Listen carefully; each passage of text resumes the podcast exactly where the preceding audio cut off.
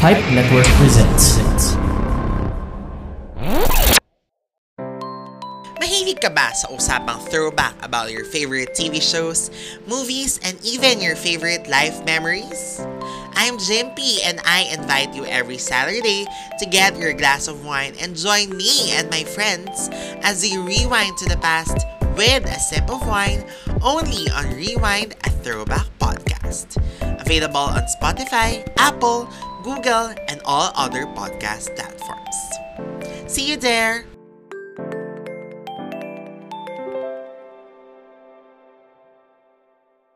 If you want to experience more value in your next online shopping experience, then look no further.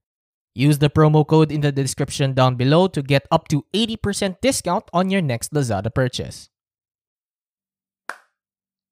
Contrary to popular belief, Pong, a game which was released in 1972, was not the very first video game. One of the earliest video games was called Tennis for Two, released in 1958. There was also the cathode ray tube amusement device, which was patented in 1948. You are listening to the Banyo Podcast Reflush, the show where you get to learn something new and useless about the world around you. My name is Carl Aquino.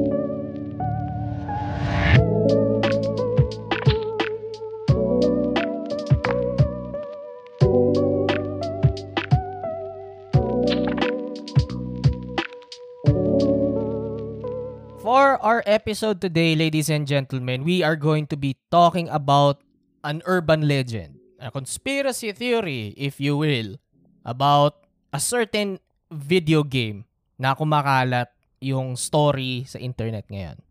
This is probably one of the most well-known or at least infamous na story regarding a video game.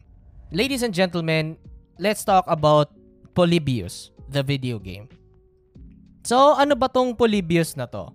Itong Polybius kasi ay isang napaka-misteryosong arcade video game na allegedly naging available daw noong 1980s. So, ganito daw ang kwento niya.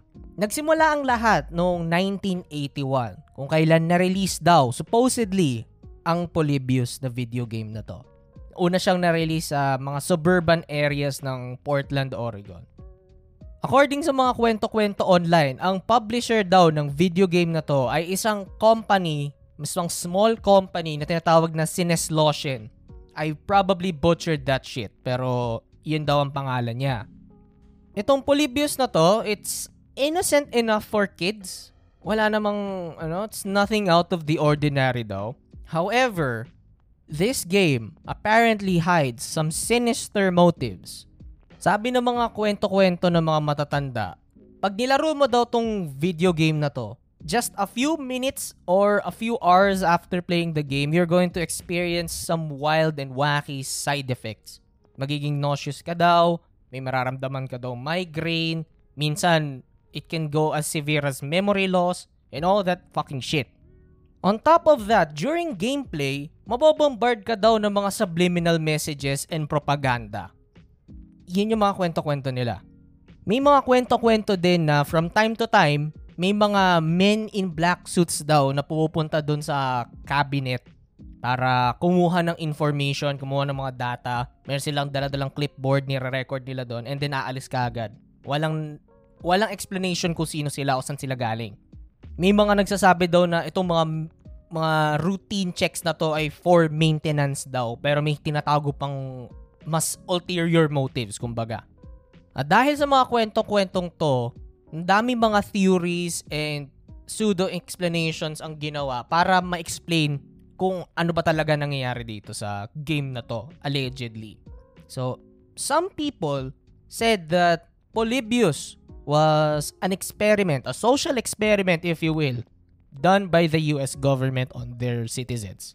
May mga iba sinasabi na ang cabinet na to ang bagong paraan nila para makapag-recruit ng mga potential soldiers for the army. I don't know why. Tapos yung iba naman sinasabi na itong game na daw to ay isang mind control device para para makontrol ng government ang mga citizens para obedient sila and wala mag-aaklas. And some would say na hindi tao ang gumawa ng video game na to there has to be some supernatural or extraterrestrial origin for this video game, according to them. And interestingly enough, remember yung pangalan ng video game designer and developer na to, yung Sinesloshen? Well, as it turns out, pag translate mo daw tong word na to, it translates to sensory deprivation. Sort of, kasi medyo barok daw ang medyo barok daw ang German na to, pero the the idea is there, sensory deprivation daw. And then yung Polybius na pangalan, as it turns out, it was named after a Greek historian named Polybius who was also said to be very very interested in puzzles. So, nagkakaroon din ng connection na ganyan. Ito ring interesting fact daw tungkol sa Polybius na to. Just one month, one month lang daw pagkatapos ma-release ng Polybius sa mga arcades ng, ng Portland, it magically disappeared without a trace. Hindi alam kung saan nang galing, hindi alam kung saan napunta. Bigla na lang siya nawala one day. And after that, life went on and on and on and on, on and on and on and on. Pagkatapos mawala ng game na to, said na walang information ng kumalat at lumabas all throughout the 80s and 90s. Ngayon, ang kauna-unahang online parang online documentation ay nangyari years later. Now, some may say na 1998 daw nangyari ang documentation na to. Iba nagsasabi na turn of millennium. Some also might have said na parang 2003 or 2006 na yung release.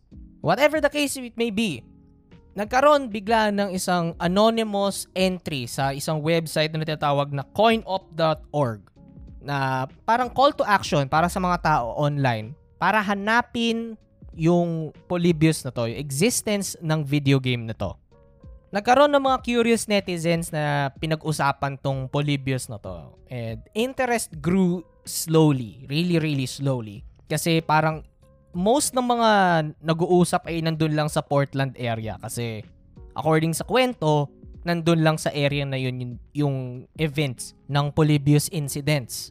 Not much has happened sa sa paghahanap ng video game na to until the year 2006 kasi nagkaroon bigla sila ng whistleblower. Meron kasi isang lalaki na nagangalang Steven Roach ang nag-comment dun sa original na entry na to para sa Polybius dun sa coinop.org website. According sa kanya, siya daw ang may-ari ng Sinesloshen noong 1980s. And as of that writing, he said that he's based in Czech Republic daw. Dinivulge niya yung history ng Sinesloshen. And according to him, the company was quote-unquote founded daw noong 1978 na may kasama siyang mga amateur programmers and majority of their work is focused on building PCBs.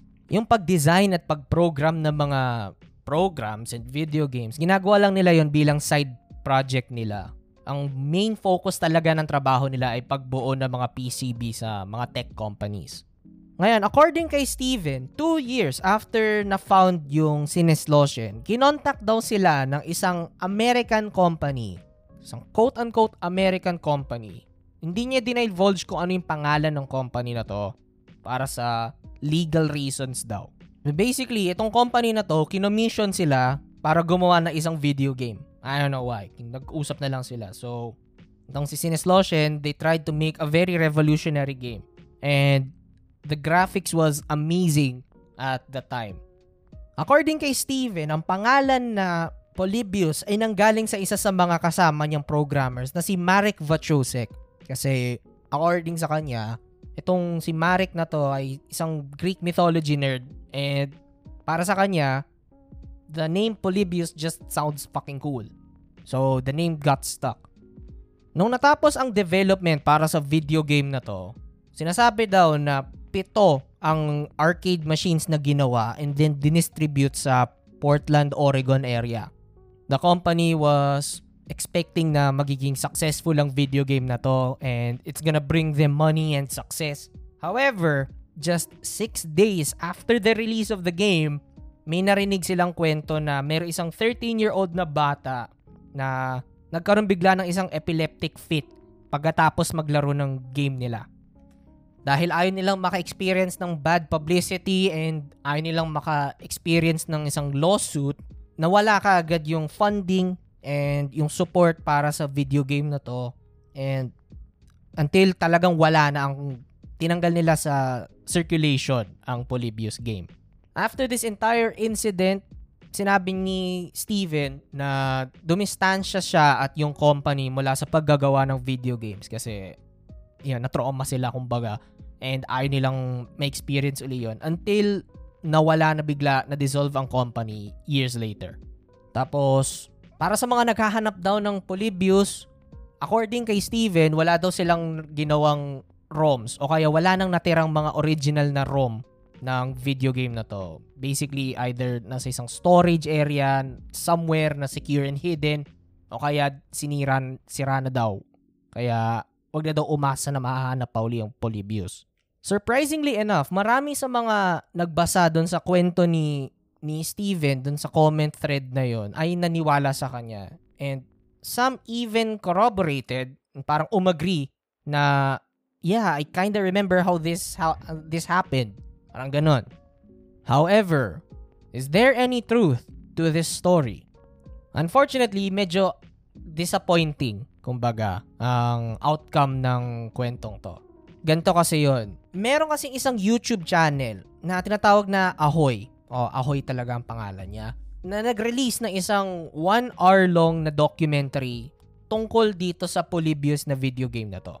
And according sa one hour documentary na to, ang kwento ni Steven Roach and the entirety of Polybius is more or less a hoax or a fabrication, kumbaga ganyan. Ang dami din nila mga convincing na mga proofs to prove that Polybius is not a real thing. And in fact, sinubukan din nilang i-contact yung guy behind the Steven Roach persona. And they weren't conclusive on on Steven's ano, Steven's story. And here's one thing regarding sa Polybius. Pag sinearch mo kasi siya sa internet, sa Google, or sa Yahoo, or sa Bing, kung saan ka man gumagamit, may makikita ka mga pictures ng mga cabinets ng Polybius. Well, wow, this is proof enough. But as it turns out, these were fabrications as well. Kundi man, they are complete mock-ups. Parang, parang conceptual design kung anong itsura ng Polybius. Maliban sa mga pictures ng cabinet ng game, may makikita ka ring screenshot ng title screen. Parang start screen ng video game na to. But upon further inspection, may realize mo na parang the screen is just too beautiful for a game that was released in 1981. The colors were too bright, the screen was too colorful, the graphics doesn't match up to the ones that are released during during the time period. Now, as per the documentary, according sa research nila na ginawa, na-trace nila yung identity ni Steven Roach doon sa bagong may-ari ng website ng coinop.org na si Kurt Kohler. Wala rin kasi sila nakita na parang definitive and solid na patunay na itong game na to ay nag-exist before the year 2000. So, talagang super sketchy and dubious ng existence ng game na to. Pero ngayon, tatanong mo siguro, Carl, di ba may mga kwento na may mga batang nagkasakit dahil sa Polybius? Ano explanation mo doon? Well, as it turns out, these are numerous isolated cases all across the US. May mga history talaga ng mga batang nagkakasakit kasi naglalaro sila ng video games. For example, noong 1981, meron isang 12-year-old na bata na nagangalang Brian Moro na nagkasakit pagkatapos niya maglaro ng Tempest, isang video game na luma and di ko alam kung paano yung gameplay nun. Pero alam niyo kung bakit siya nagkasakit. As it turns out, this kid played the game for 28 hours straight trying to break a world record. Kung hindi ka pa nagkasakit noon, ewan ko na lang. Meron din isang 19-year-old teenager na si Jeff Daly na biglang inatake sa puso pagkatapos niyang makascore ng 16,660 points sa isang game na tinatawag na Berserk. Now, as it turns out, upon inspection and yung investigation, nalaman nila na talagang merong heart disease itong batang to. Ngayon, tatanungin mo din, Carl, paano naman yung mga men in black? May mga aliens dyan, sure as fucking hell. And to that I say, meron talagang mga men in black suits na pumupunta sa mga arcades ng mga panahon na yon. But these are not agents of an organization dealing with extraterrestrial threats. These are actual FBI agents na dinidispatch sa mga arcade areas all throughout the United States para mag-crackdown at mag-hunt ng mga drug pushers. Ganon kasi yung political climate ng panahon ni Ronald Reagan. Drugs are bad, okay? They were really, ano, they were really adamant with the war on drugs. Now, last points to make para sa episode natin ngayon. Even though the game was never a thing in the first place, the story about it was so strong and persistent, it got to the collective consciousness of people and it bled through pop culture. Nagkaroon to ng iba't ibang mga pop culture references sa ibang media. For example, noong 2006 kasi, nagkaroon ng isang reference sa Polybius ang The Simpsons. Meron silang episode doon na na-feature ang isang cabinet ng Polybius. And more recently, nung 2021 lang, yung Disney Plus series na Loki, meron ding isang reference sa Polybius. It's in a later episode, pero it's a nice nod to the story. Maliban din dito, there were two separate instances of making Polybius into an actual video game based dun sa urban legend. Noong 2007, meron isang na-release na free-to-play na shooter game para sa PC. And then, noong 2017 naman, nagkaroon na isang VR game na ni-release para sa PS4 and sa PlayStation VR. So, even though it wasn't a thing before, Polybius is a game now. And that concludes our episode today on Polybius. If you like this episode, please like, share, rate, and subscribe to the podcast. Please like our Facebook page and Instagram at Stories and Podcasts. Kung may idea kayo or topic na gusto nyo i-cover ko para sa isang future episode, please message me on the page or you can email us at storiesandpodcasts at gmail.com. If you want to support the show in a more personal way, you can consider donating via GCash, PayPal, or Coffee. The links are in the description down below. Lastly, mapapakinggan ang The Banyo Podcast Reflushed and The Carl Aquino Experience Requiem sa Spotify, Anchor, or sa kahit nanong podcast app na ginagamit nyo. Once again, this is your host, Carl Aquino signing off. See you on the next episode.